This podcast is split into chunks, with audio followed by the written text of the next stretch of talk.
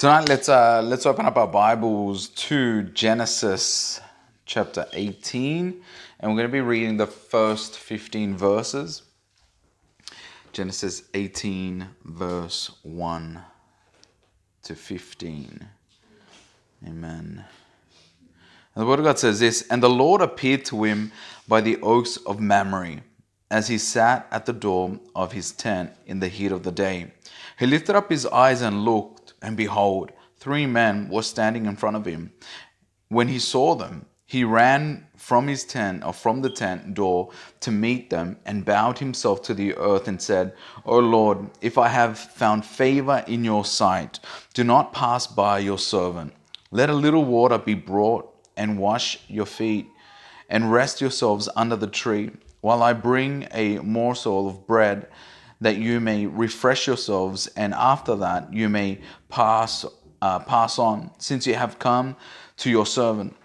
So they said, Do as you have said. And Abraham went quickly into the tent to Sarah and said, Quick, three seahs of fine flour, knead it, and make cakes. And Abraham ran out to the herd and took a calf, tender and good, and gave it to a young man who prepared it quickly. Then he took curds and milk and the calf that they had prepared and set it before them, and he stood by them under the tree while they ate. They said to him, Where is Sarah your wife? And he said, She's in the tent. The Lord said, I will surely return to you about this time next year, and Sarah your wife shall have a son. And Sarah was listening at the tent door behind him. Now Abraham and Sarah were old, advanced in years. The way of women had ceased to be with Sarah. So Sarah laughed to herself, saying, After I am worn out and my my Lord is old, shall I have pleasure? And the Lord said to Abraham, and the Lord said to And the Lord said to Abraham, Why did Sarah laugh and say, Shall I indeed bear a child now that I am old? Is nothing too hard for the Lord? At the appointed time I will return to you about this time next year, and Sarah shall have a son. But Sarah denied it, and I did not. Uh, Sarah denied it, saying, I did not laugh, for she was afraid. He said, No, but you did laugh. Amen. And amen. All right. Um. So as it's been clear, we, we've finished with the family series, and what we've what we're doing is actually going back to the Abraham series that we started off a while back. Um, I think it was October, August. I can't really remember when it was, where we kind of took a break from Abraham, which was really, really odd because we come back to, to it now to kind of continue on with Abraham, but at the same time, just acknowledging the sovereignty of God in that. Like, if you recall, like we were going through that marriage um, and dating seminar, and just literally the, that same week, we start this family series. And we're coming back to Abraham, which is really cool that we continue on with Genesis. And, and so, if, um, if by any chance you you you know you've kind of lost track in terms of what's been happening in the life of Abraham, you could obviously read um, what's happened before, and we also have uh, on the on the podcast if you want to catch up. But essentially, what's been going on is, obviously is that they're still struggling with with this. Uh, um, Sarah not being able to conceive, not being able to have a child, and so they're going through these uh, this period, this stage in in their life where They've received the promise of God, but they have not yet obviously received that promise. Um, and so we're, we're going to be looking at this conflict, in particular in the in the life of Sarah, uh, where she kind of doubts and, and laughs to herself at the even me mention of this so-called promise. And so two really uh, main points that I really kind of want to focus on a tonight's um, in tonight's um, message is Abraham's hospitality um, I think that's something that we kind of oversee. We kind of bypass that um, in terms of just like even in, in our reading of scripture and even in the way it's preached. Um, it's something that we kind of need to place a little bit more focus on. Um, and the second would be Sarah's love. And so those are the two main points that I want to look at. So let's get straight to it. Let's read verses 1 to 8 again. remind ourselves of what's going on here. And the Lord appeared to him by the oaks of Mamre. He sat at the door of the tent in the heat of the day. He lifted up his eyes and looked, and behold, three men were standing in front of him. When when he saw them, he when he saw them, sorry, he ran from the tent door to meet them and bowed himself to the earth and said, O Lord, if I have found favor in your sight, do not pass by your servant. Let a little water be brought and wash your feet and rest yourselves under the tree, while I bring morsel bread. Uh, that you may refresh yourselves, and after that you may pass on, since you have come to your servant. So they said, Do as you have said. And Abraham went quickly into the tent to Sarah and said, Quick, three seahs of fine flour kneaded and, and make cakes. And Abraham ran to, to the herd and took a calf tender and good and gave it to a young man who prepared it quickly. Then he took curds and milk and a calf that he had prepared and set it before them. And he stood by them under the tree while they ate. Now, this passage begins really interesting in a very interesting way, in which it says that the Lord appeared to him in in this uh, in those first verses there, where it says that the Lord appeared to him. What's fascinating about this is that we find, obviously, in our translation, I'm sure by now we are familiar with the fact that when you see that it says the Lord in all capitals, that that is uh, what, is, what is behind that translation is the actual name of God, Yahweh. Yahweh is the one who appears there um, before them. And so it says that Yahweh uh, is the one that appeared to him in the form of this human, human being, in the form of a human being. Now, something that requires a little clarification is this. We, we need to be reminded that when the name Yahweh is presented, um, that this is in reference to God you're saying that's obvious that's the, uh, the right? This is god. But uh, uh, it's important that we we are clear in terms of what we mean by by who we're referring to god because i, I feel that sometimes when we read um, the the old testament in particular and we do come across the old um, you know scripture when it refers to the name yahweh there when that is rendered the lord um, uh, there's this almost tradition, almost like this mental um, uh, lack of words, kind of like uh, just a, a, standard. When we look at that, we assume that it's referring to God the Father. Um, that when we look at the Old Testament stories, we always think upon the uh, that that it's God the Father that really is the one that's working here in the Old Testament, and we generally view things um, in, in, that way that God the Father is the one that's being referred to in, in terms of when it says Yahweh, as though that Yahweh is is the only name that is given to the Father, but that's not what we believe. We don't have um, time to go in, into a lot of detail, but I want to make mention of that because I think it's important that we kind of be aware that sometimes we read the Old Testament and think upon just that that God the Father is the one that's being presented to us in these stories and it's not Yahweh. The name Yahweh consists it's the name of God but that consists of three people, three persons, Father, Son, and Holy Spirit. And so it's important that we kind of come to that realization that when you uh, read the Old Testament, that you see Yahweh and that you understand that uh, that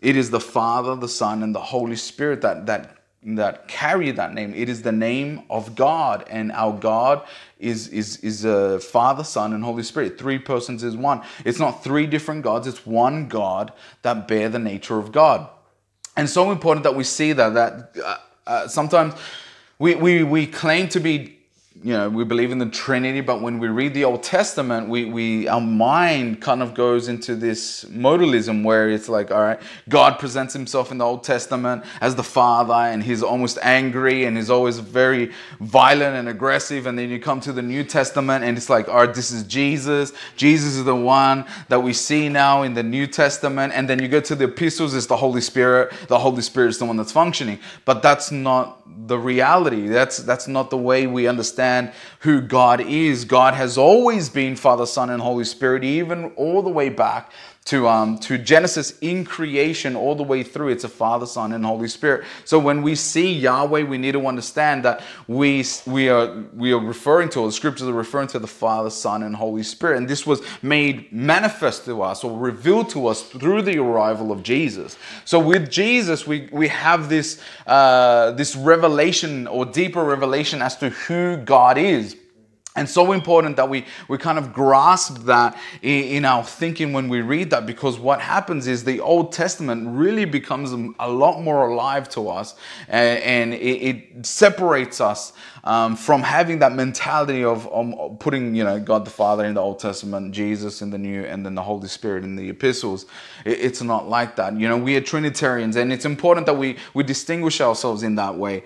Uh, that, that's what separates us from a lot of cults and a lot of weird teaching out there that, that we come across. So we are monotheistic. Yes, we believe in one God, but we are Trinitarians. We are not Unitarians, meaning that we believe that Yahweh is the, the, the Father, the, the Yahweh and the He alone is is is God. No, we we we are Trinitarians. We believe Father, Son, and Holy Spirit. I say that because when we come to this portion, it's speaking upon two reasons. Obviously, obviously, Scripture makes mention of this embodied um, form of of Yahweh being presented to Abraham, which we would say. Uh, it, it's Christ here that, that there's this pre-incarnate um, figure of, of Jesus presenting himself to um, to Abraham purely on the, on the basis that Jesus is the one that eventually takes, uh, you know, uh, uh, in bodily form. Um, but so the point is that, and, and plus also it's kind of like a little nudge as well as a kind of setup as to what we're going to be reading very shortly in terms of the next book in book club. Uh, it's it's based upon the Trinity, so I want to get that right first, and it, I'm really excited for that. But what we do see here is that Yahweh appears to him, and, and we can see here that he comes and he shares this meal with with uh, with Abraham, um, and it's such a wonderful thing because what what we see here is there's this intimate moment between Yahweh and Abraham that they share, uh, or there's this the communion here that is shared between um, Abraham and, and and the Lord um, in terms of like comparing it to what they just recently, not that recent, it was a few years apart, but when Abraham had a similar encounter with the Lord through, if you remember that suzerain vassal agreement where, you know, the, the animals were slaughtered in half and there was that, that walking through, that was kind of like, that, that was a very, um, a very different covenant uh, agreement there that you see here. This is a covenantal covenantal meal that that he shared, and it just it's much more um, much more welcoming uh, much more loving. It, it, it represents um, a friendship here between Abraham and, and, God, that there is this shared um, communion here between the Lord and, and, and Abraham. And in fact, that's what kind of James picks up on in his epistle that he considered Abraham to be his friend. You know, that's something amazing to even be considered to be the Lord, the glory of God, just, just being a friend of, of, of the Lord. It, it's amazing. So it, it only makes sense in the way that he shows his hospitality, Abraham, to, to the Lord. You see that there is a reason as to why Abraham is considered the father of faith. It's, it's not just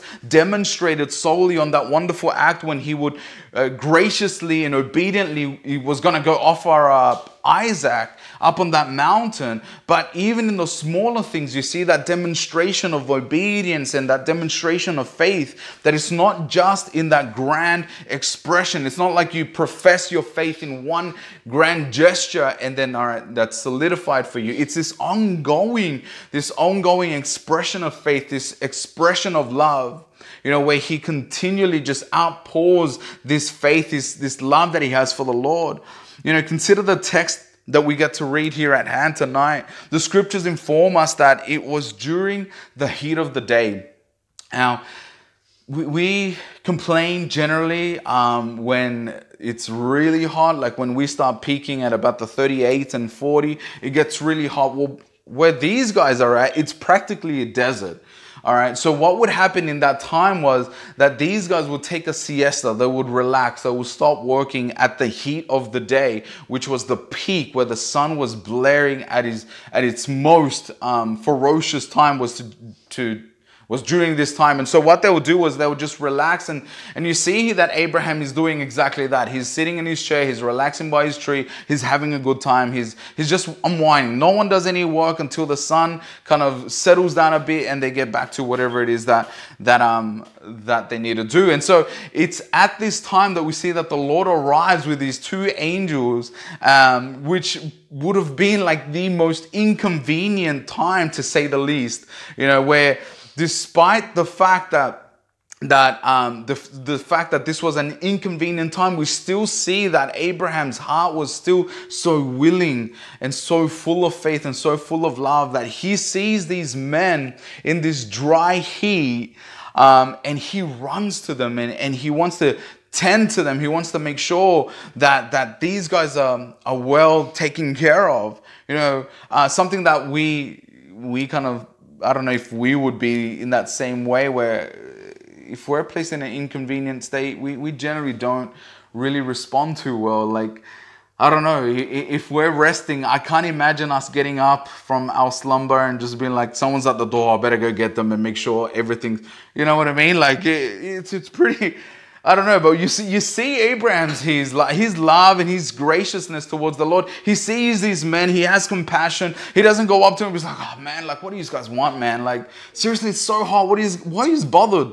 You know what I mean? He, he runs up to him and he, he he just loves on them. He bows down before them. Imagine doing that when someone knocks at your door. Someone knocks at your door, you just bow down to them. You're just like, come in. Oh, I'm so grateful that you're here. Just I don't know. It just doesn't happen these days. But but Abraham, not Abraham. Abraham was like, nah, nah. I see these people. They're they're in need, and there's this this prompting in his heart that he just I don't know. There's something about these three men. It's, it's odd they're strangers clearly. And so he runs to them. And the word of God says that he organizes to get water for them. So he sees that they're in need. He sees that, man, this is like the hottest time in the day. And you guys are out here doing whatever it is that you're doing. Let me get you guys sorted. I'm going to get, get you some water for your feet because keep in mind that this is the desert. So they would have walked through. The feet would have been dirty. This was a custom, you know, where you wash your feet um, and make sure that you, you, you tidy yourself up.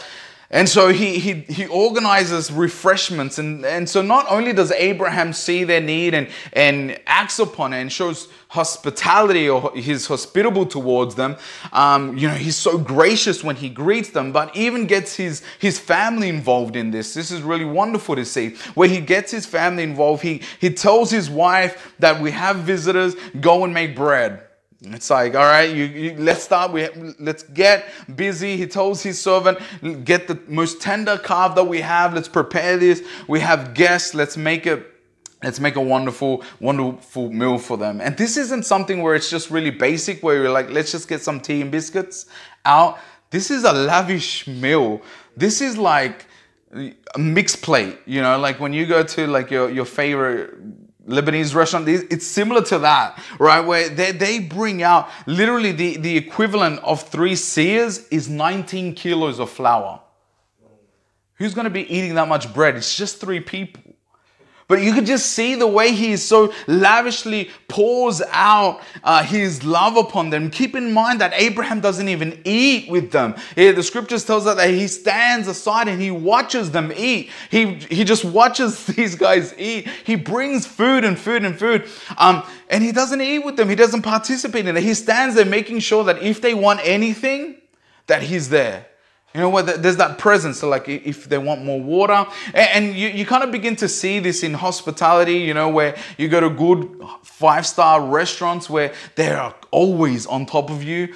Well, how's everything? Was it was it good? It's even though you just want to enjoy your conversation with whoever it is that you're with, but you know, or you drink your water and they see that you finished your water and they come and top it up, and you're like in the middle of a really good conversation, and you feel like you need to stop saying what you're saying. Thank you. All right, and then you continue.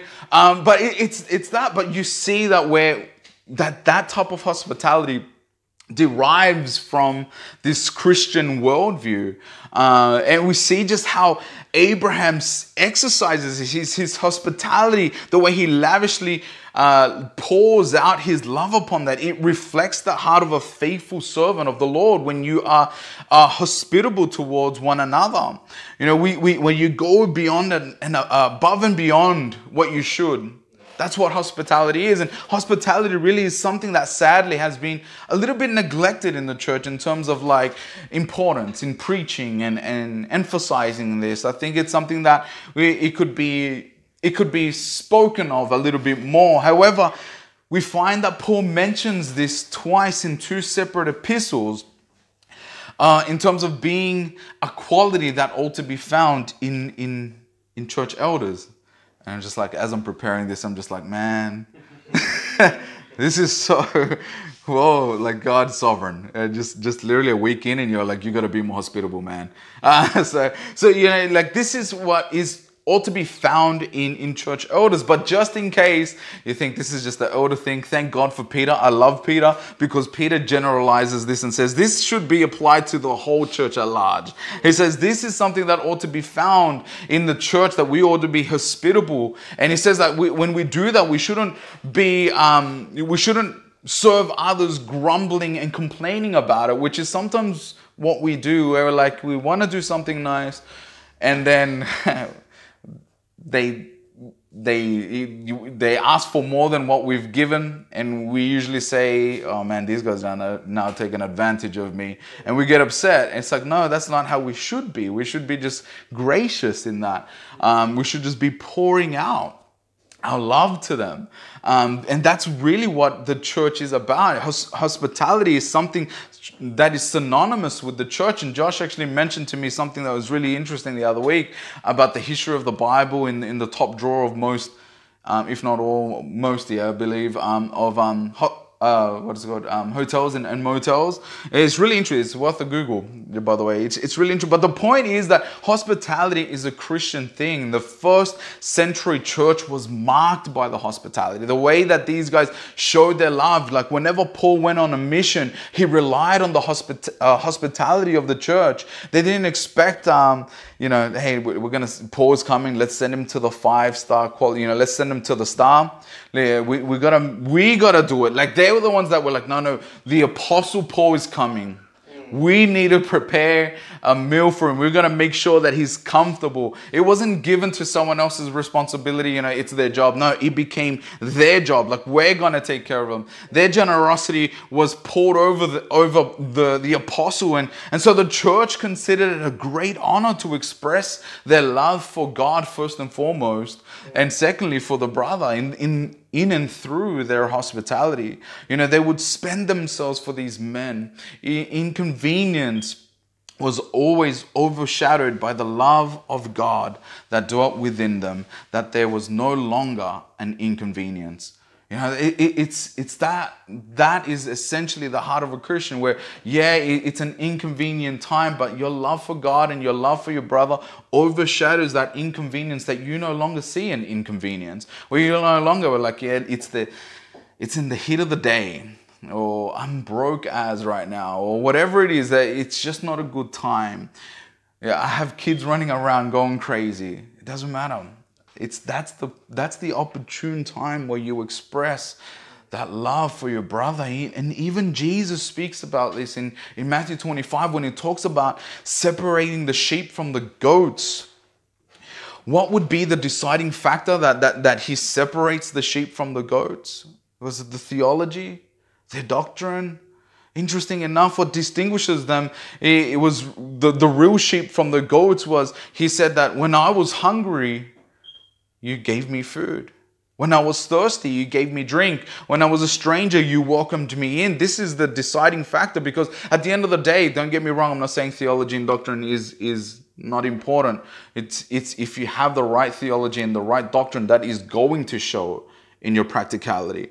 You're going to see that in your life. And so we see that Jesus emphasizes this. Do, do, do you think that Jesus might have had Abraham in mind here when he says those words? I, I think he did. You know, I think that Abraham was in his mind when he says, When I was hungry, you know, you fed me. Yeah, Abraham runs out. And, and it doesn't matter if it was at an inconvenient time. A true Christian will always show that love. He will always go that extra mile. And this is really was made evident, like I said, in the story of Abraham. Because even before he realized that this was the Lord who was approaching, his natural response was, I see a need. I need to go and do something about it. And when he realized who it was, he couldn't help it, obviously. So, like, before he knew who it was, he sees three stranger, strangers before him. He gets up and he runs, and, he, and there's something about them, he bows down. And then um, when he kind of realizes that it's the Lord, he's, he immediately goes at the back. We need to start preparing a meal, and he just loves them. You know, he, 19 kilos of flour. I feel sorry for Sarah. like, like that's a lot. That you gotta. You got 30 minutes. Hurry up, hurry up. It's the Lord. Like you know, like if you've seen like uh, really crazy chefs, I feel like that's when. Uh, good old Abraham went a little bit nuts, just like, come on, come on, come on, come on, come on, yeah, throwing pans around. Um, but yeah, he just, he just, he loved Jesus and he, he loved the Lord and he wanted to show that. And um, may we just put that in practice. Like, may we just think upon that maybe a little bit more in our lives. Maybe when, we wake up, just one of the ways that we can do that is just, just eh, think upon uh, how can I help another brother out today? Look for those opportunities. In particular, the, the brother, the sister, you know, like how am I going to show love to my brother? You know, I mean, we know how to love the, the, the neighbor who, the stranger who doesn't know Christ. You love them by speaking to them um, the truth. But yeah, they're just a brother. Just how am I going to love my brother a bit more? It's something that maybe we don't think upon all that much, but it would be something that would be good for us to kind of consider. But let's read verse 9 to 15.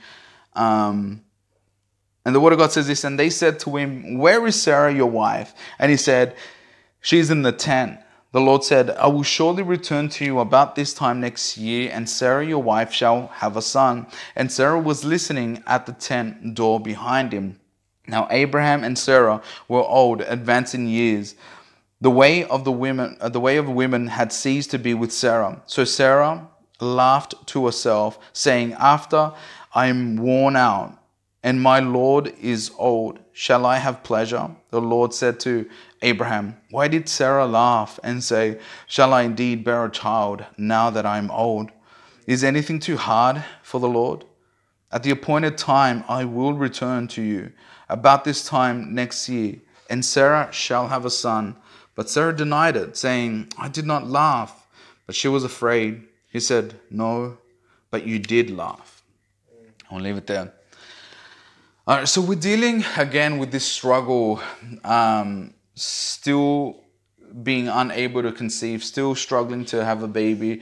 Um, despite the promise that had been made to Abraham previously, it's clearly still a very sensitive topic, in particular for Sarah. It's a, and you see that in the way that she responds, you know, the words that she gives when she overhears what the Lord says. And the promise of a child, which at one stage at the beginning when you when you hear the good news you're going to have a, a child you're going to have a, a baby uh, when she first heard that that brought great joy to her. But now it seems as though that same promise the, the those same words would become the words of her torture. It, it, was the salt in her wound. It was the insult to injury. And so her defense mechanism kind of kicks in and, and she kind of laughs this off, this promise, the situation. Just like, are you serious? Like, you, you're giving me this again? It's been years and I still haven't had a baby and I'm so old. And so she's at that place where she's struggling with this promise. But let's back up a little bit to what might what we might call, what might I call a, confirmation of, of who it is that this mysterious person is. I'm sure we all know who it is. I mean, we just mentioned who it is. But the word of God tells us that that these men whom we might assume was was Christ who was leading the conversation, you know, it was these these three men, but I think it was Jesus leading this conversation, turns to Abraham and asks him, "Where is Sarah, your wife?" Where is Sarah, your wife? I'm not sure if you guys are picking up on that massive, massive implication here. And it's quite possibly be, the reason might be because Abraham just kind of gives an immediate response. But there's something here very, very, very important. Uh, if we take that back into its context, you might be able to see the importance of what is being said here when he says, Where is Sarah, your wife? Let me ask you a question. Who was present when the name Sarai was changed from Sarai to Sarah in the previous chapter? It was just Abraham and the Lord. It was just them two. And that name change from Sarah or from Sarai to Sarah, this wasn't a common knowledge. This wasn't something that undoubtedly they would have shared it with their closest friends and family.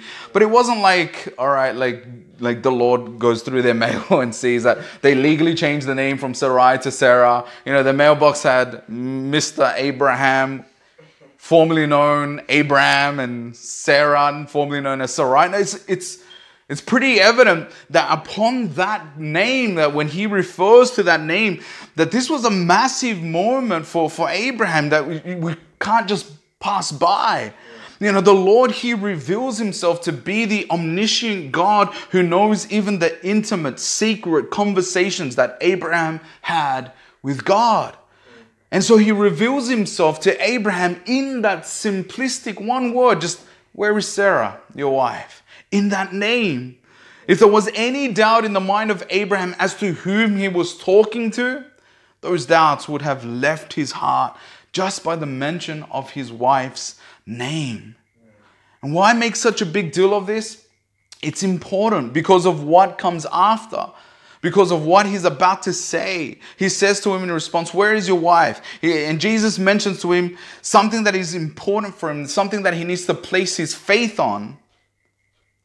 That's why he, he reveals himself as the omniscient God, saying, Where is Sarah? This is something that only God could know. And so, what he's doing, he is essentially giving Abraham faith in who he was. He, he's exercising faith in, in him, giving him that faith that this is not just some guy, some random guy. This isn't just an angel. This is something far more beyond than just some guy here coming in on the heat of the day wanting to have some grub. No, this is someone very special. This is God. And since this is God, what he's about to say, he needs to place his faith in. But he can't place his faith in until he reveals himself to him.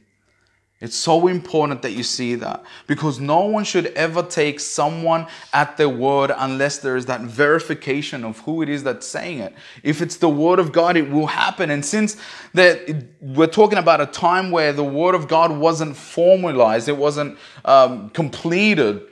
There was this direct hearing from God audibly, right? Or face to face in, the way that Abraham is encountering it right now you know. But I, I want to say that this isn't a copy and paste type of thing where, all right, God spoke to him face to face in this way. So that means, therefore, I don't know how we always make that conclusion. Therefore, this means that God can appear to me as well in human form and speak to me, or God can audibly speak to me like a voice. The, the heavens will open and I'm going to hear his voice speak to me.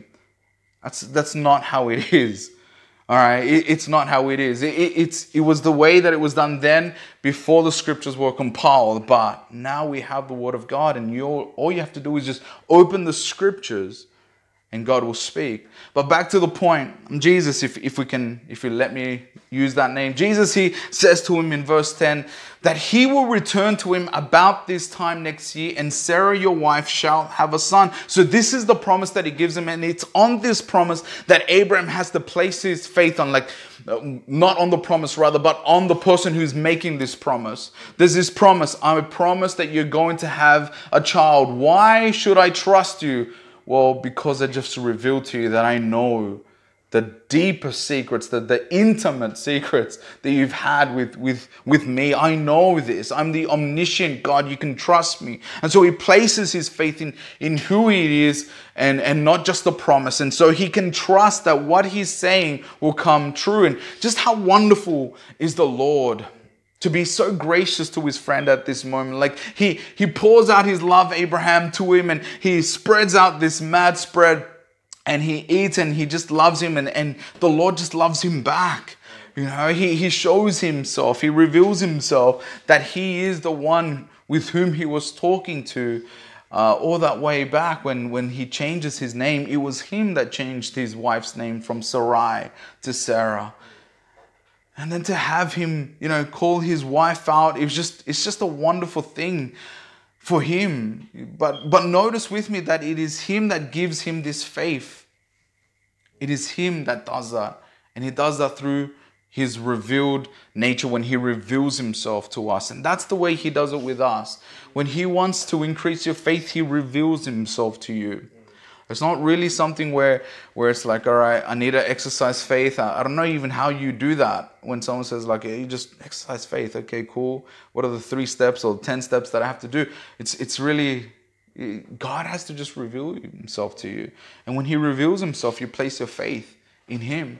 But here comes that promise in which he, he can safely trust and find confidence in. Not in himself, but in the God who has revealed himself. Uh, and that's that promise that he gives them that he will have a child, and that by this time next year, that promise is going to be fulfilled. And it's not even a vague promise anymore at this stage. It's not a distant promise. It's very specific. It's, it's given with a, a time frame. It will happen this time next year. This time next year, you will, I, he says, I will return to you. Now, I want to stop there for a moment and think upon the, the obvious questions. In what manner does God show up this time next year to him? Insofar, we have seen God speak to him audibly. We've seen him uh, tell, tell him, uh, you know, change your name, Sarah's name, change your name, give you a new, new, um, new name. We, we've seen him come in the form, in a physical form, as we're reading here. But how does he return to him at this stage when he will have this child? Is he going to be there at the delivery room, like there by Sarah's side? Sarah, just push, push. You're, you're almost there. Um, I'm talking from experience from hearing that three times. Just push. You're almost there. You're almost there. It's like, man, we've been here for like hours. Um, but yeah, it's like those false promises. Like it's almost there. It's almost over. No, it's not. We just started. um, but yeah, sorry, Josh is really concerned. but it, it, it's a, we're almost there. It's almost there. Um, no, but it, it's obviously not the way that God reveals Himself in that. He's not going to be there in that form. Again, we've had him speak to him in audible form. We've seen him come to him in physical form, even as you know, as he had just shared this meal. But the way that Abraham would know that God was there is by that very powerful miracle of his son's birth. It would be at that moment that something that was impossible, something that they could not ever achieve in their own strength, was happening. It happened. It's here. God is here. Because there's no other way that this could happen if God is not here, if God isn't present. The evidence of his presence is in the work of this miracle, the, the promise being fulfilled that he is God and God fulfills his promise. That's how you will know that I am there. I will be there because you will see your son. You will know that it is me. It's God is just so amazing in that, that he uses that. But let's press on onwards and get to, to what I hope, well, this is the end for sure. But that the life of Sarah, where we see in scripture that the very same message that was said to Abraham, Abraham, you're to have a kid, eh, same time this next year, around this time. And Sarah was behind the door and she overhears that. But these two people have two separate responses to that same message. Uh, as we saw, Abraham's faith was strengthened and trusted in that message. And, and the difference really is because God had revealed himself to Abraham. He was yet to reveal himself to Sarai or Sarah. You know, but these two people had two different responses to that same message. Abraham, it strengthened his faith. To Sarah, it was a joke. It was just like, are you serious? She couldn't take it serious. How could I, who am of such an old age, have a baby? You know, with what strength am I going to give birth? You know, you, you begin to rationalize things. I'm worn out, she says. I have no strength. And as for, for my husband, he's an old fart. You know, he, how is he going to have, how are we going to have a kid? I'm barren. He, he can't conceive. We, we, it's not going to happen. I don't have strength. I'm, I'm going to be 90 when I have this kid. What strength am I going to have to push out this baby? That's a very logical reasoning. That, that, that makes sense, of course. But pay close attention to the specific words that are used here by her. that share light, I think, uh, to us in terms of how we sometimes approach God in our relationship with Him, in our walk with God. You know, we, we hope to be more like Abraham sometimes, uh, and sometimes we do, but other times we, we laugh like Sarah. You know, note with me her words. She says, Shall I? Shall I? Her perspective was on herself. You know, it was reliant or dependent upon her ability to have this child. Her focus was on herself. She was like, How am I going to do this? I'm worn out. It's all about me. What what what could I do? How am I going to have this? And sometimes we act in that same way when we begin to say, start off our conversations with the Lord, shall I be a teacher? Shall Shall I be an elder? Shall I be a worship leader or a Sunday school teacher or whatever it is that God has called us to be? But, he, but what was it that the Lord had said? What was it that the Lord declared to Abraham that she overheard? The Lord says, I will. I will. And as we mentioned just earlier, that the way in which the Lord would make his presence known would be at that moment when she gives birth to Isaac. Why? Because it would be a reminder that it is all of God despite our limitations, our shortcomings, or our weaknesses. We will know that it is the Lord when He or what He has promised to us comes to light, that He keeps that promise. And so we tend to struggle just as Sarah and we wrestle with, with our own shall I's, shall I, shall I, when our focus should be on the word of the Lord when He has said, I will. I will. It wasn't Sarah that was being put on the spot here, it was the Lord putting Himself on the spot. I will do this. I will do this. I will put you in that position. I will help you. I will guide you. I will strengthen you. I will do these things. And when he promises these things, his promises never fail us. You know, we see Abraham's faith was in, in that revelation of who it was that spoke to him when he says, Where's your wife Sarah? He knew straight away. It wasn't just some guy, it wasn't just some angel, it was the Lord Himself. And so he trusted in the promise given to him because it came from the Lord. He knew who He was. And let us trust in the Lord that even when we are in that middle of that trial or in that, that, you know, that rut where we, we, we're stuck, just trust that from there God will, will, squeeze out your praise, you know, that, that praise that He is so worthy of it, and, and come to that recognition of His sovereignty, that He leads us through that valley in order to reveal Himself to us more profoundly. But one thing is certain though, that you may find peace, and for certain, in the way that Abraham believed and trusted in the Lord. He trusted in the I will and you, if you follow the path of Sarah, just as I have multiple times, it leads you to anxiety, it leads you to stress, it leads you to that place where Sarah's just focusing on herself, where she was just like, Shall I? Shall I? But with this, I finish. Notice God's graciousness towards her. Even as she doubted, even as she was questioning this ability, this promise, He calls her out. I love that. He calls her out on it. He calls her out on her laughing and asks, and, and he doesn't even ask Sarah. He, the scriptures tell us that he asks Abraham. He asks Abraham, hey, Abraham, why did your wife laugh? Keep in mind that, that head of the family again. You know, like you, you need to take care of your wives. You're responsible there, like in that sense. You need to be, make sure that you're looking after your wife. So he turns to Abraham and says, Hey, Abraham, why did your wife laugh? And he asked, the funny thing is that he asked Abraham something that he wasn't even aware of. He was just like, uh, like, um, what?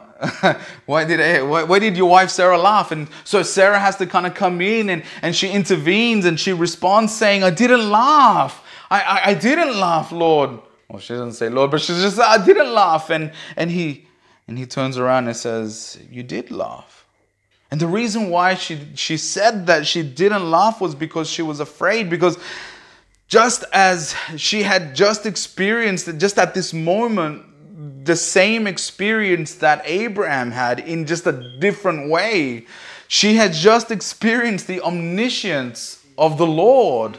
Just as Abraham did, where he refers to, to Sarah, his wife, now he she says, Well, why did your wife laugh? She she thought she was laughing to herself, or maybe her her, her friends that were there. No one was around, no way no one's gonna hear. Even Abraham did even hear.